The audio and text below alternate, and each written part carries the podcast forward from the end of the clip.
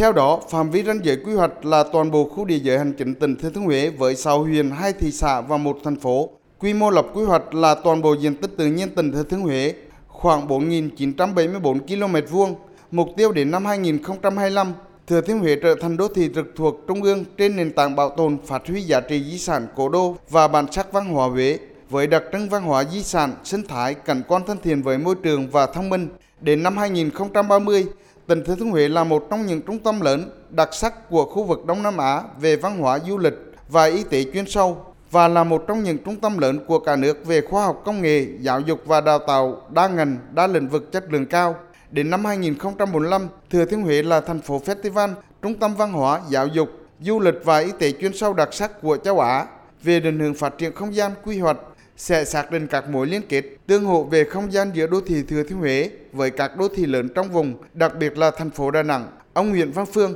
Chủ tịch Ủy ban dân tỉnh Thừa Thiên Huế cho biết